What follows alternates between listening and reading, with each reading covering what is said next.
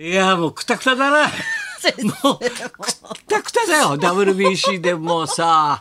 もうつい特集やってるとつい見ちゃうしよ。見ちゃいますね。ついどこのチャンネルでもさ、見ちゃうし、もう全部覚えちゃったよな。いよいよ明日の朝からだろ。いよいよ8時からでございます。日本放送でも完全生中継で。日本放送は全部やりますから。全部。もうやりますから。明日は何ですか。TBS ですかね。誰も分かんないってのはすごいだろ。テレビは TBS、 ラジオは日本放送で、決勝がテレ朝ってことか。決勝はテレ朝で、今ちょっと今うちのスタッフに言ってみんな笑ってたけど、本当あそこキャンプの時さ、 WBC を招いて宮崎みんな村を挙げて町を挙げてみんなで応援してご飯食べさせてわーわーやってたろ。うわーって盛り上がって宮崎キャンプでもう WBC なんてわーって言ったろ。でわーって言って第一試合始まりますってパッとテレビつけたら試合やってなかったんだって。宮崎ってテレビ中継なかったんだ。一戦二戦かわいそうで見てないんだよ。かわいそうに宮崎にさしてさ、あんだけ応援してさ、みんなわーっつったの。放送なしよみたいな。もう編成の声、まあ、局によってほら地方は1局とか2局とかさ、民放いろいろあるじゃない。だからあれのない一戦二戦のやつのがさ、ネットされてないんで、多分宮崎放送だと思うんだよ。一応ね、俺のよく知ってるね社長の牧君のせいだと思うんだ。あいつが悪いだと思うんで、あいつがちょっととんちを利かしてつないでやれ。コードをつないで、つないで、ちょっとこの系列で映しますよみたいな、TBS 系列でもみたいな、宮崎で見してやれないんだよ。あら、本当だよ。じゃあ見れなかった。かわいそうにさ、何があったんですか WBC 一戦二戦なんて、もう街の声、あんなに応援したんですけど、なんかありましたみたいな。そしたら最後に東国原が謝ってんで、どうもすいませんやって、お前関係ないんだ、前の知事だから。私の時代もその放送局のね、ネットの問題いろいろあって、見れない問題とかあってやって戦ったんです。なかなか今回まで間に合わなくてみたいな。東出しなんてそのまんま謝ってたよお前。あいつが謝ってかわいそうだよ宮崎お前。それで日本放送毎日全試合。全試合。もうやっぱりね。もうラジオ早いから。はい、投げた打ったって言うと映像を見て少し経つと投げて打ってるからね。ラジオの方が早い。予言者になれるから。俺なんかもって言うとちょっと得意そうな亀井さん、今の球打つよなんて。ほら打ったろ。ラジオ俺聞いてっからラジオで情報映像すごいずれてさ映画映るんだよ。音は早いからな。ラジオが先に予言者になってんですね。予言者もうそこまで。高々うちの町内会じゃ予言者ってやつだな。次スリーランホームラン行こうみたいな。打ったわスリーランですみたいなさ、もう全部先に言えるからね。耳にちゃんとさ刺しとくのラジオ。予言者になれるから。先生もプシュってやってる間に大谷さんがホームラン打ってって。大谷気が早いから。もう早め早めにやんなきゃいけないから。あいつも投げるのを抑えて抑えて。いきなり164出しちゃうから。もう試合ほら前半で決めなきゃいけないからみんなさ、そういうのがあるんだよ。だから大谷もいきなり打ってくからね。もう大体俺の教えた通りやってるね。これバンド行くよってパッとバンドしたろ三塁線に。大谷シフト行ったから俺が三塁線狙いだな。バンド行くよって言ったらバンド。みんなマントバンドです。俺は言ったじゃんさっきバンドするよって予言してますよと。言っても早いんだから俺はもういまだに74歳だって回転早いんだからもう先寄りするからね。先に今回は本当に大変だよ。明日いよいよ明日でございますね。しかしなみんなが座ってね WBC って今日あるのもだよ。先人たちの何でもそうだけどさ、芸能もスポーツも先輩たち先人たちのおかげってことを忘れちゃいけないんだ。もうみんなねこの WBC で一色だろ。スポーツ新聞全部開いてもさ、ヌートバーの母ちゃんまでコメントしてるからさ、ヌートバーの母ちゃんまでコメントしてるからバーッとなってるよ。その中にひっそりとバルボンシス、これが渋いな。分かんないリアクション。みんな黒人の選手だったんだけど、阪急にいてな盗塁用でいい選手だったんだよ。俺少年時代は好きでよバルボンになりたくてさ俺バルボンになるよとか言ったんだから足早いんだから盗塁を桜井取ったんじゃない。でその後さ結構日本が好きだから奥さん日本人もらって、でまあいろいろあるから国の事情があるからっつうんで日本に残ってさ、それとほら野球界と我々の通訳になったりして、あとちょっとコメンテーターやって爆笑を取ってたんだから、もうバルボンを愛すべき人なのよ。これ何歳かな、89かな、89歳と、オリックスが17日で発表したと。葬儀は家族葬でひっそりと襲われたわけだよ。でもこうやって言ってあげないと誰も知らないでしょバルボンが死んだなんてこと。当時のパ・リーグバレーボールで一番盛り上がったんだぞお前、パ・リーグはお前テレビ中継もないのに、まあ、だからオールスター戦とか日本シリーズ出てくると嬉しくてバルボンバルボンなんですよ。俺なんかさバルボンだよ、こういうこと言ってあげないと年配者にはな、そうあそうだったんだって分かるだろ。やっぱり若い世代が若い世代分かんないからな。だから大江健三郎さんとかさ大木千景さんとかね、ああいうビッグになったらさやっぱりささすがに WBC の最中でもまあ見開きでドーンと乗っけてくるじゃん、はい、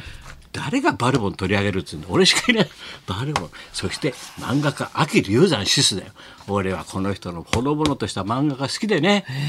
一コマ漫画とかナンセンス漫画、秋龍山、秋にね龍っていうね、はい、ドラゴンの龍に山、この人も面白かったんだよ。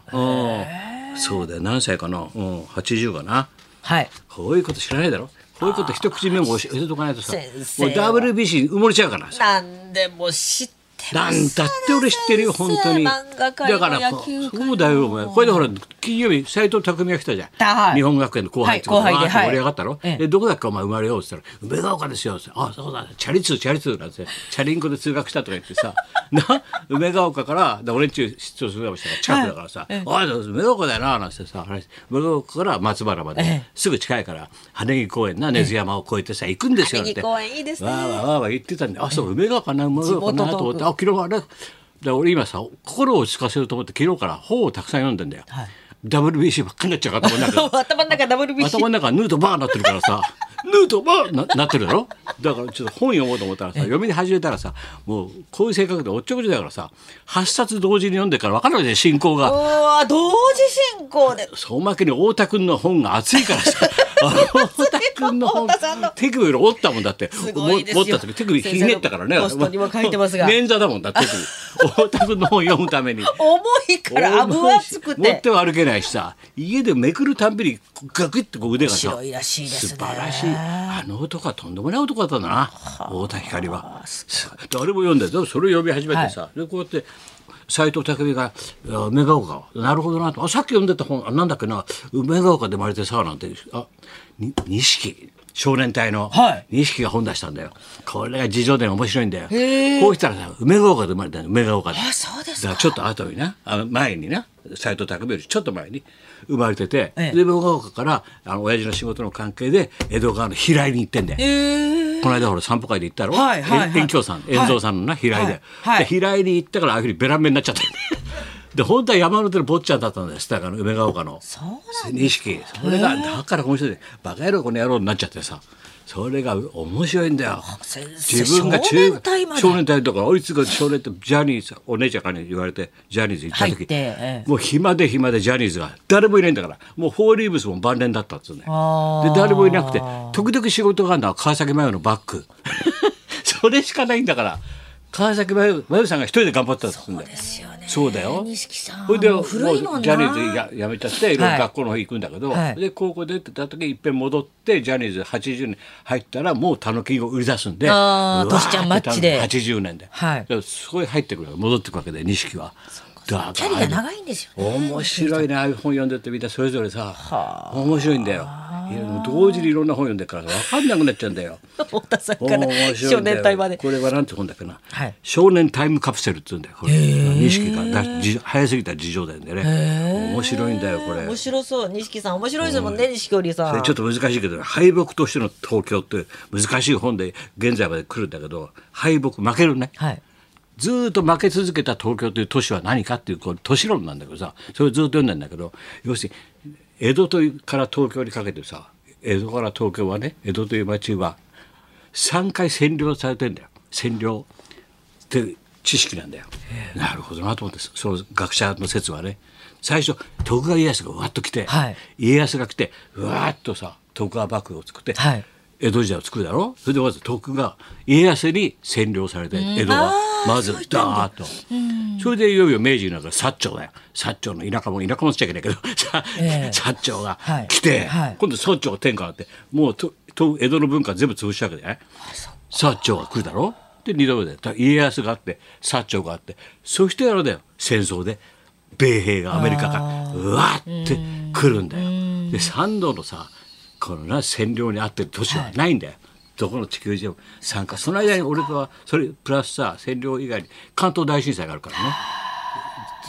壊滅はね、東京の壊滅っていうのはで、東京はアメリカによっても東京は大空襲でめちゃくちゃなるじゃん。それで俺渋谷だったけどさ、そこにワシントンハイツができるわけで、それは米兵の家族が全部住むんだよ、はい、な、はい、ワシントンハイツ、それが後のオリンピック、前のオリンピックの時の五輪選手村、はい、選手村、今は代々木、はい、ね、代々木公園だろ、はい、今は、はい、それ前はもう俺たち子供の時は網があったりさ、網の向こうはアメリカだったんだよ。で網でこうやって見てたので、外人を珍しいギミチューインガムなんですよさ、その中にいたのがジャニーさんなんだよ。わかる？ジャニーさんがそこにいたわけ、親が関係でその米檻の中のアメリカ兵、いいところを子として、でジャニーさんが野球好きだから集めて作ったのがジャニーズって少年野球チーム。そこと戦ったのが俺少年シャークスなんだ。そうだ、先生。それで戦ってんだよ。そこで小学校時代戦ってんだけどさ、まあ、そういう話があってさ、でずっと読んでいくと面白いんだよ。で結局渋谷という街はどんどんアメリカ軍に侵略されていって、どうのこうのってほとんどがアメリカだったと、渋谷もね、そこにね、それじゃいけないって立ち上がったのが安藤組なんで、これヤクザじゃないんでグレン隊なんで、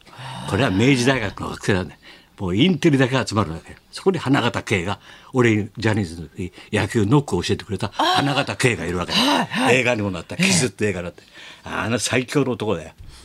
グーで力道山こう見せたら力道山逃げちゃって、最強だ、1ヶ月間にいなくなっちゃったんだ力道山。挨拶なしで渋谷に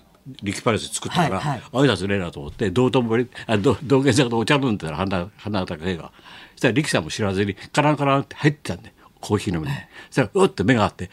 あれ素手頃だからさ、武器使わないんだよ、はい、花形圭が、はい、わって身構えたんだ。そしたらうわーだっと残ってくる、天下日本世界で一番強い力道山が逃げてったんだよ。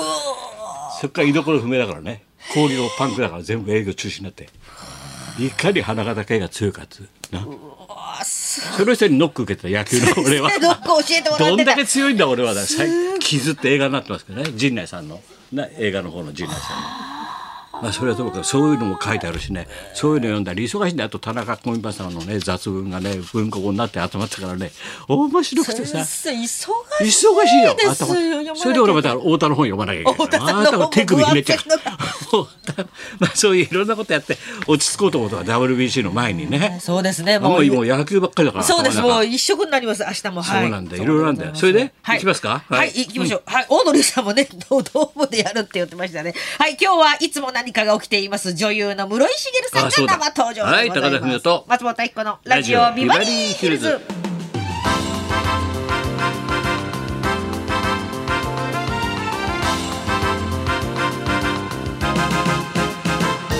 れはね田中小美馬さんのね文庫本はね、はい、昼は映画館夜は酒っていう